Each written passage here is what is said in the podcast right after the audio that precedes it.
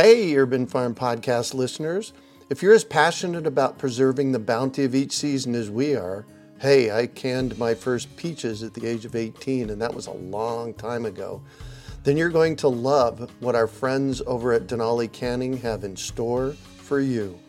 They're on a mission to spread the love and knowledge of food preservation, and they're inviting you to join the journey for free. Right now, Denali Canning is offering free canning lids to anyone who wants to dive deeper into the world of food preservation. Yes, you heard that right, absolutely free. It's the perfect opportunity for both seasoned canners and those curious about starting. Denali is about quality, reliability, and supporting the canning community, ensuring that you get the best results every time you preserve. So why not give it a try? Visit denalicanning.com forward slash free to claim your free lids and start your preserving adventures today. That's denalicanning.com forward slash free.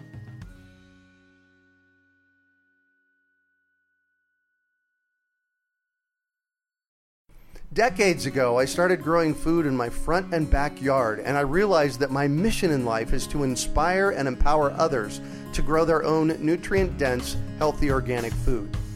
Because of this, a lot of people have come to me with their gardening questions over the years, and that got me thinking what if we put together a community that would help budding gardeners blossom? So I finally made the idea a reality with my Urban Farm U member program. Each month, your membership includes three live online events, a monthly class, a chit chat with an expert, and a monthly coaching session, plus access to the experts on our member page and a significant discount on our signature courses. I'm deeply committed to transforming our global food system, and I do this by empowering you to grow your own food. The Urban Farm membership program is a simple way to get going. Please join me in transforming your food system today. To learn more, go to urbanfarmmembership.org or text membership to 33444. That's urbanfarmmembership.org or text membership to 33444. You're listening to the Urban Farm Podcast, your partner in the Grow Your Own Food revolution. Whether you've just been introduced to urban farming or you're a lifelong advocate, we're sure you'll leave feeling more informed, equipped, and empowered to dig deeper into the soil of your local food economy. With you every step of the way, here's your host, Greg Peterson. Today on the Urban Farm Podcast, we have Kelly Houle of Book of Kells Press to talk about her experience with botanical art. Kelly is a botanical and wildlife artist, calligrapher, and founder of Books of Kells Press, a 501c3 nonprofit that works to create handmade books and original art to raise awareness about science and nature and to raise money for humanitarian causes. Kelly is also creating a handwritten, illuminated manuscript based on The Origin of Species by Charles Darwin, in addition to a handful of other illustration projects. Kelly's original paintings, handmade books, and prints are in numerous public and private collections around the world. Additionally, she is currently developing a pilot art and science program to help create monarch butterfly habitats as teaching gardens in schools. Welcome to the show today, Kelly. Thank you, Greg. It's good to be here. Absolutely.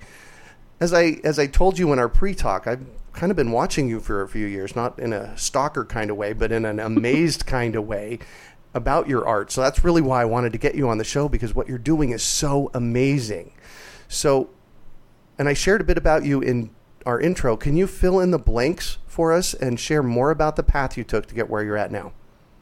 Sure. Well, you know, I love learning and I've always felt comfortable in kind of being in the role of the student, mm-hmm. and I have kind of what are on the what on the surface appear to be diverse interests in uh-huh. not only the arts but in math and science as well.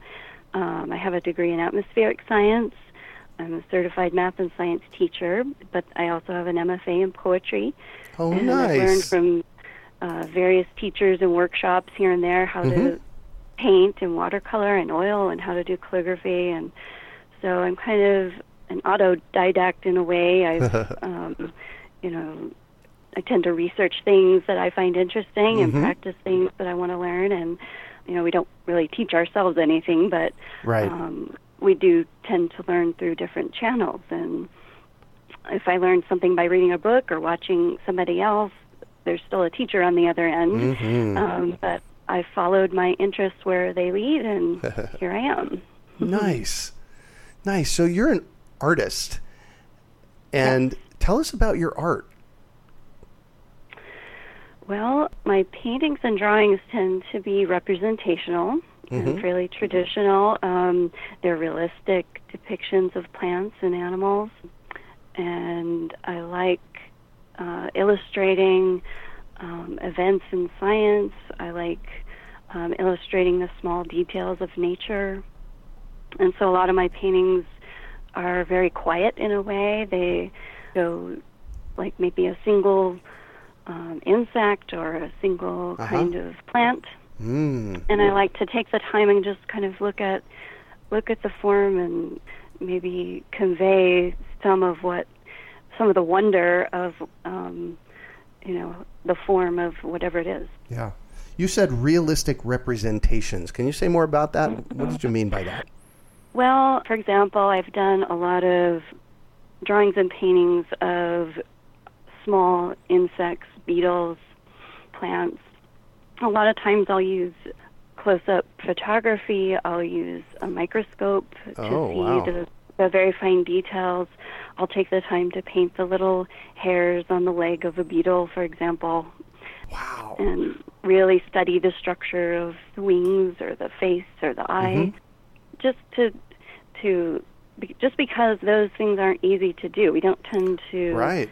do that in our daily lives but you know taking time to really look closely at things i think has a lot to teach us Slow down and take a breath and watch, right? Exactly Yeah.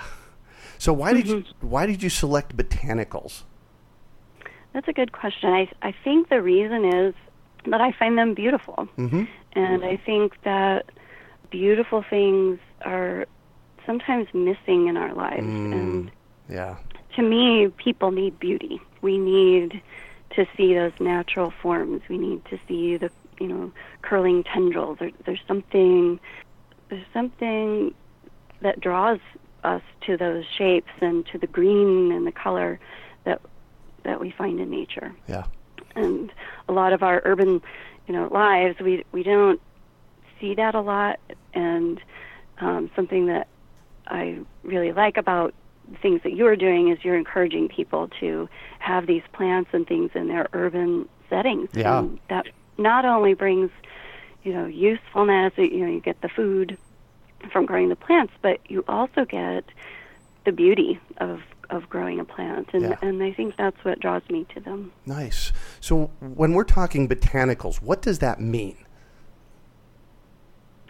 botanical artists, and there are there are several botanical artists who who do this, and and there are associations of botanical artists, and anybody's interested in um, looking into that, it's um, it's definitely a thriving. I, I want to say hobby, but it's not really a hobby. It's an it's an occupation. Uh-huh. It's a way to spend your time, and so botanical artists tend to um, we we choose a plant, we look at it closely from life, and sort of try to interpret the shapes and the color values of that plant onto paper or canvas, and we look at the structure of you know say a flower or the structure of a leaf, the structure of the veins. We we look closely, we observe plants closely, and um, try to capture what makes that plant unique and different, including things like the roots and the Oh, yeah. um, things that are underground that people don't usually see. Mm-hmm. Perfect. Are there some famous artists out there that people might know that have done botanicals in the past? Oh yes, many. Uh, there are many famous artists. There are whole books of botanical art that you can find. Oh, wow. My favorite is uh, one of my favorites would be uh, Joseph Redoute, the French artist um, who who painted plants I, I'm going to get the dates wrong. It's probably the 1700s, I think. But um, In the 1700s? hmm And there were, you know, then there was kind of a renaissance in botanical art in the early uh, 19th century. And in fact, I believe we're going through another renaissance of botanical art now. Oh, wow. There are so many people doing this now, and especially with all of the talk of um, climate change and how that's affecting plant species and Yeah. trying to just trying to record all of the species that are threatened and endangered is is kind of spurring people on. So this is, I just got chills when you said that. So this is actually one way of documenting the history of species then. It absolutely is, and in fact, historically, you know, they didn't have photographs or um, Right. film, and so a lot of what we know about plants through history comes from artistic rep- representations, Hmm. Um, and we can find out a lot about how plants have changed over time Oh, yeah. from how they've been represented in art. So can you share about the history of botanical art?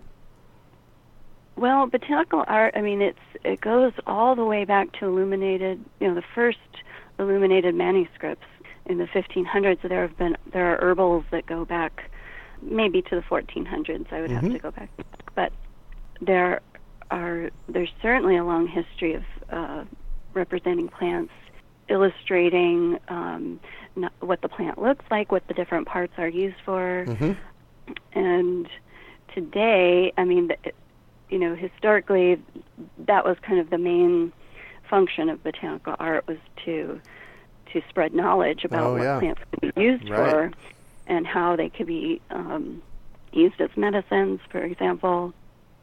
And today, I, I feel it's more what we were talking about before that that it's people looking closely at plants that are around them, Mm-hmm. things that you know we we see around us every day. So you've used the term both in your bio and live on the show here, illuminated. Yes. What does that mean?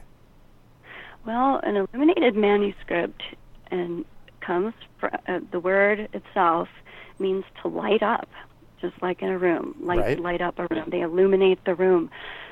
Illuminated books have been illustrated not only with bright colors, um, reds and blues, especially, but also um, it refers specifically to the use of metals to create shiny surfaces within the book Oh, on the pages of the book. So when an artist uses, for example, gold leaf Uh huh. um, to to create a bright color, that that page then is said to be illuminated. Wow. So today, not only can we use metals, Uh huh. things like gold, platinum, um, we can we also have these kind of new, relatively new paints that have iridescent properties. So Oh. paint companies are making lines of paint that have very tiny flakes of mica, which capture the light and they Yeah. cause these reflective properties. So what I do is I take those paints, those metallic paints, and add them to my illustrations in places where there is actual iridescence in the plant or in the animal and I and when you look around when you start noticing this Uh huh. you find that many, many plants and animals have this iridescent quality. Uh huh. Even the, you know, a plain old leaf on a tree, just look at it, and you, if you look at it closely, you'll notice that it sparkles. It has little sparkly, shiny, shimmery uh, points of light. And so I'm using those paints to kind of get that quality. Sparkle. Mm-hmm. Wow. yeah, I okay, so I've been gardening here in Phoenix for a little over 40 years. Been participating in the natural environment around us and I've never known that or noticed that. okay, well, look around now. I think you Oh. might Oh, I will. I will. Absolutely. So tell us about your handwritten illustrated manuscript based on the origin of species by Charles Darwin. I I- think that's just an amazing project you're doing. It's a big project. It's a big book, and it's, it's taking me a long time. Mm-hmm. But the idea came to me uh, several years ago, and I've been working at it probably for almost 10 years now, Mm-hmm. from you know its earliest conception. Right. But I'm taking uh, Darwin's work on the origin of species, and I'm handwriting it in calligraphy. I'm separating out sections that I think are important, not not only scientifically, but Mhm. But for just for people to to read what he wrote and to to understand what he was saying because I think a, a lot of people have not even read that book and it's so fundamental to biology Mm-hmm. that um, I just think more people need to need to know what's in there and it really is a beautiful beautifully written book. It was written for general audiences. It was a popular science book, but it's turned out to be a very fundamental text as far as um, biology goes. Mm-hmm. So um, I'm writing out the text by hand. All of Um, it? The pages, all of it. It's the unabridged first edition, Whoa. and it's the pages are uh, 22 by 30 Uh-huh.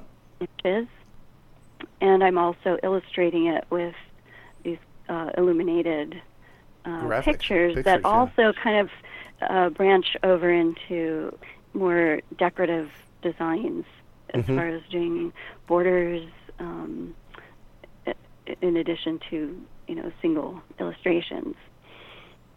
And so, if you if you've read the book or any part of it, it's the first thing you kind of notice is that Darwin drew from a huge bank of observations that he made himself around the world, that other people made around him. He wrote letters to people. He got um, facts from uh, all all over the place, and he lists them. He really lists them out, and he lists example after example. And so, I think the hardest part about doing this is narrowing down what I'm going to put on the page because there are so many examples of Oh. what he's talking about. Yeah. So you're putting all the words on the page, but maybe not all the graphics. Well, it's it would be impossible to to illustrate it.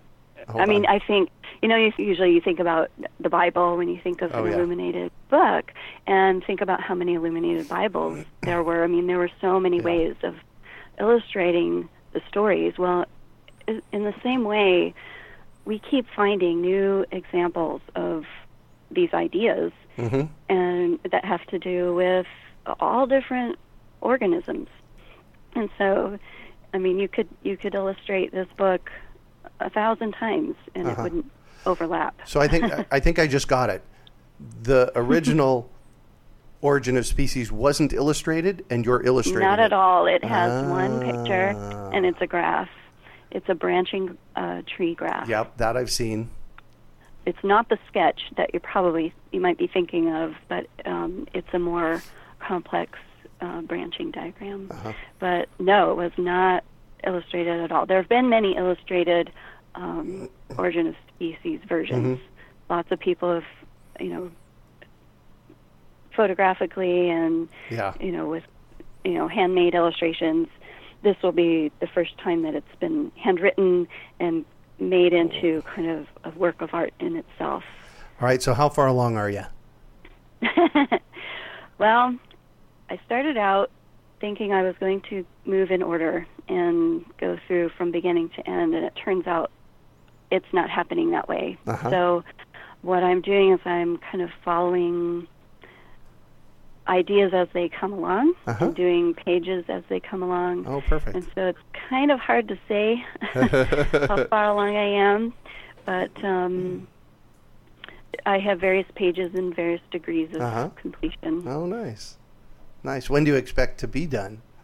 I probably won't make my original goal of what I wanted. I I had a kind of an interruption that kind of sucked a lot of time and energy, but I'm hoping in five years. Wow, that's amazing. But we'll see. so, what other projects are you working on? I have lots of projects going um, at the same time. I have various illustration projects. I'm doing a couple of children's books. Oh, Um, nice. I'm doing a picture book based on a child poet who was writing during the Holocaust in Oh, and, wow. um, from a concentration camp. He left. He wrote a book of poems, and they're absolutely just amazing. And so I've gotten permission from from the boy's uh, stepbrother to to illustrate one of his poems, and so Oh, nice. um, I've been sending that out to publishers, and then um, I'm also starting work on a children's book with Jerry Coyne, the evolutionary biologist. Um, oh, wow. So that's in very early stages. Yeah. I've noticed that I've noticed that your art's showing up on eBay as well. It is. I've been doing. This is fairly recent. But I've been doing a painting a day. Um, I'm doing small oil paintings of natural objects. So far, it's been mostly fruits. Mm-hmm. but I plan to do other things as well. And yes, you can find those on eBay. Um, you can find links from my blog. I blog at Kelly Houle Studio. And most of these are studies for uh, Chapter 1 in the Origin of Species project. Oh, nice. Yeah, so that you can you can find out more about that. There's, that project has its own website, illuminatedorigin.com, and there's also a Facebook page. Mhm. Um, but these small still life paintings are just from objects I find interesting that day, and um, I sit down for a couple of hours and uh, make a small painting. Most of them are under six inches. Mm-hmm. Nice. My mom's my Yeah. mom's an artist, and she's done. She? Yeah, uh, she's been pa- painting since the '70s. Actually, one of the paintings, one of the paintings hanging in here here in my office is my me with uh, carrots hanging over my shoulder.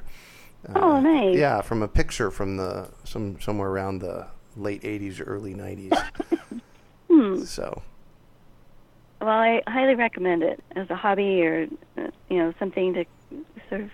It's very relaxing yeah, yeah. to sit down and and and look closely at something and focus on that on one thing. It's been very therapeutic for me. Yeah, perfect. So tell us about your monarch butterfly habitat program. Okay, I I live in a place where I can't grow a lot of things. Um, not I don't have a lot of space, so uh, my husband and I got the idea to help our local elementary school Mm-hmm. create a monarch habitat garden from seeds. So we took two desert milkweed pod pods and took the seeds and we helped uh, the entire second grade class, all the second grade classes at this school. We helped them plant the seeds, grow the seedlings, and Wow. thanks to a very uh, cooperative and encouraging principal, we Mhm. we were allocated a space at the school where where the kids can can go every day at recess and walk through the garden. Right.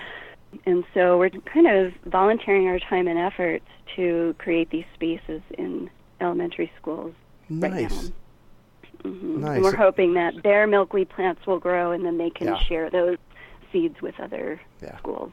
Perfect. So I'm going to shift on you, and I'd like for you to talk about a time you failed, how you overcame that failure, and what you might have learned from it. Mm, I have failed at so many things, so many times. It would be hard to narrow it down. We all have. Um, I have some epic ones, I promise you.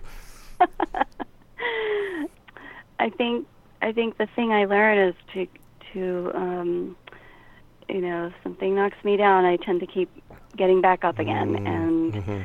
you know, right after I had I had a very successful Kickstarter campaign for the Origin of Species project, Mhm. and um, and I was inundated with these requests for commissioned paintings and Oh, um, artwork, and nice. it was actually it was amazing. And and right after that happened i kind of had these this kind of string of personal events that kind of really Slowed knocked the wind out of me. Yeah. yes. And so it would have been very easy to quit. It would have been very easy to give up and not, you know, just be done. Mm-hmm. But but I didn't. I I, uh, you know, people were so understanding and so encouraging. They just really wanted to see this happen, and so I, you know, I kept getting back up and and trying trying again, and and it's worth it. I think, um, you know, there's something to be said for tenaciousness and um, wanting to really wanting to overcome setbacks. Yeah. You know, the other thing would be the other thing I've learned is is to listen to critics, listen to what people are saying. Mm, yeah. You, you you may be making a mistake at, at here or there, and and it's worth listening to people and kind of setting aside ego and just listen to what needs to happen to to to make something successful. And I'm sure, um, you know, of course that that applies to to growing things. Um, Oh, yes. have setbacks and difficulties, and but you know, you try something, it doesn't work. Look at what happened and be Mhm. scientific and be systematic about your approach and um, and you know sometimes it takes multiple times to get it right. You know, there are I've, many more ways to get something wrong than there are to get it right, right. there you so go. it yeah. So it makes sense to to not give up right away. yeah, as an entrepreneur for my entire life, I started my first. I had a paper route when I was 12, but I started my first business when I was 15. Was a 15. Wow. I've known this for many decades that it takes, on average, 27 attempts to get to, to to to be successful at business. Now, some people do it a lot faster, but on average, Yeah. 27 attempts. It's like wow, Wow. it's amazing. And and luck plays a part for Yeah, sure. absolutely. So, what do you Um, consider your biggest success? That's a hard one too. I feel like it hasn't happened yet, but for me, I think um, you know I've gone through life kind of feeling like an outsider in a lot of ways because I do I do have diverse interests, and, and Mhm. we don't all fall into one thing that we want to do for the rest of our lives and feel like you know we're good at. Yeah. Some people have you know multiple passions and want to pursue things that seem different. So I think for me, I feel like figuring out how to combine all those things is is my bi- biggest success in that I feel like I have I have a direction now. I feel like Yeah. I've figured out a way to kind of put it all together and and it's okay Uh-huh. to to to be interested in in more than one thing and to Yeah. and there are ways of combining those interests. So You know, I got a degree from ASU in that. They call it interdisciplinary studies. that's right. that's right. So, well, good for them for Yeah. having that because Well, it- there are those people out there, and and it's and a lot of times our we solve problems from from from other fields, uh, you know, Right. with solutions from other fields. yeah, So, exactly. So, what drives you? you know, I said this before, but I think for me, it's going to sound cliche, but for me, it's it's beauty and truth, Mm, and that I really feel we need beauty in our lives. I Mhm. think it's it's um, nourishing to us, and I also feel very strongly about pursuing uh, scientific truth and authenticity, and um, coming up with you know clear explanations for things Mhm. and and passing on knowledge in a clear way so that others can truly understand Yeah.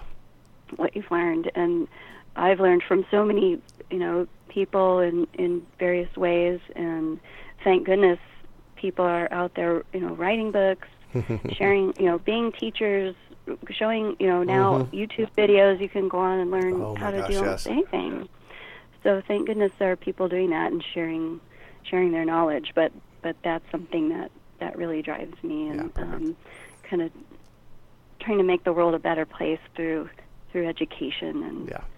and And- beauty By the way, that does not sound cliche at all. It sounds beautiful. so there you go. Good.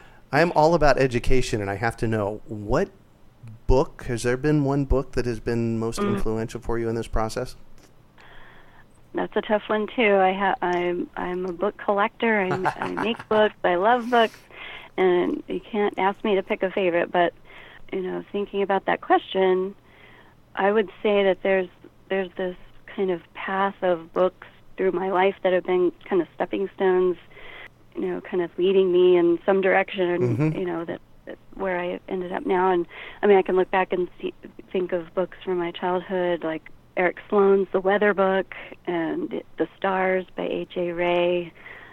To you know, high school it was Cosmos by Carl Sagan. I Oh, remember yeah. reading that and just being, um, you know, completely changed by that.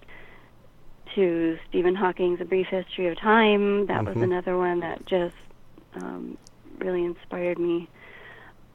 There have just been kind of this trail of um, Beautiful, wonderful Very scientific books. Yes, that were that also had these um, compelling visual components as well. Oh, yes, of course. of course. So, and then there have also been books by artists who who Oh, yes. were not afraid to share what they know. I'm thinking of like um, uh, Richard Schmid's Alla Prima is excellent for painting. Letters to a Young Poet by Rilke was extremely helpful, practically and and just generally in, inspirational Yeah. me. So, so don't ask me to pick a favorite. Okay. perfect, perfect. Can't do it. So, what one final piece of advice you have for our listeners? Oh my gosh. Keep growing food and share what you know with people who want to learn from you. You know, plants keep adding, you know, adding to our base of knowledge of, of how to um, you know how to create wonder and beauty in our in our lives and our daily lives and keep trying. Something if you fail at something, don't don't give up. mm-hmm. Beautiful. Well, thank you so much for joining us on the show and sharing your experience with us today, Kelly. It has been a treat getting to chat with you. Thank you. It was a lot of fun. Absolutely. So, how can our listeners get a hold of you, find your art, support you? Okay, I think I mentioned before I I do blog at Kelly Houle Studio. You can also find uh, my website kellymhoule.com. Mm-hmm. There's also a special all, from there you can find all the links to various projects Perfect. that I mentioned, and you can also send me an email from there. Perfect. Excellent. Well, that's it for today. Thanks for joining us on the Urban Farm Podcast. Decades ago, I started growing food in my front and backyard, and I realized that my mission in life is to inspire and empower others to grow their own nutrient dense, healthy organic food. Because of this, a lot of people have come to me with their gardening questions over the years, and that got me thinking what if we put together a community that would help budding gardeners blossom? So I finally made the idea a reality with my Urban Farm U member program. Each month, your membership includes three live online events, a monthly class, a chit chat with an expert, and a monthly coaching session, plus access to the experts on our member page and a significant discount on our signature courses. I'm deeply committed to transforming our global food system, and I do this by empowering you to grow your own food. The Urban Farm membership program is a simple way to get going. Please join me in transforming your food system today. To learn more, go to urbanfarmmembership.org or text membership to 33444. That's urbanfarmmembership.org or text membership to 33444. We hope you enjoyed today's episode of the Urban Farm Podcast. Remember to listen three days a week for tips, advice, and resources to help you on your journey with urban farming. You can find us on the web at urbanfarm.org or send us an email to podcast at urbanfarm.org. In the words of Vincent van Gogh, great things are done by a series of small things brought together. Be encouraged that with each lesson learned and skill developed, you are one step closer in the direction of your dreams. Hey, Urban Farm Podcast listeners. If you're as passionate about preserving the bounty of each season as we are, hey, I canned my first peaches at the age of 18, and that was a long time ago, then you're going to love what our friends over at Denali Canning have in store for you. They're on a mission to spread the love and knowledge of food preservation, and they're inviting you to join the journey for free. Right now, Denali Canning is offering free canning lids to anyone who wants to dive deeper into the world of food preservation. Yes, you heard that right, absolutely free. It's the perfect opportunity for both seasoned canners and those curious about starting. Denali is about quality, reliability, and supporting the canning community, ensuring that you get the best results every time you preserve. So why not give it a try? Visit denalicanning.com forward slash free to claim your free lids and start your preserving adventures today. That's denalicanning.com forward slash free.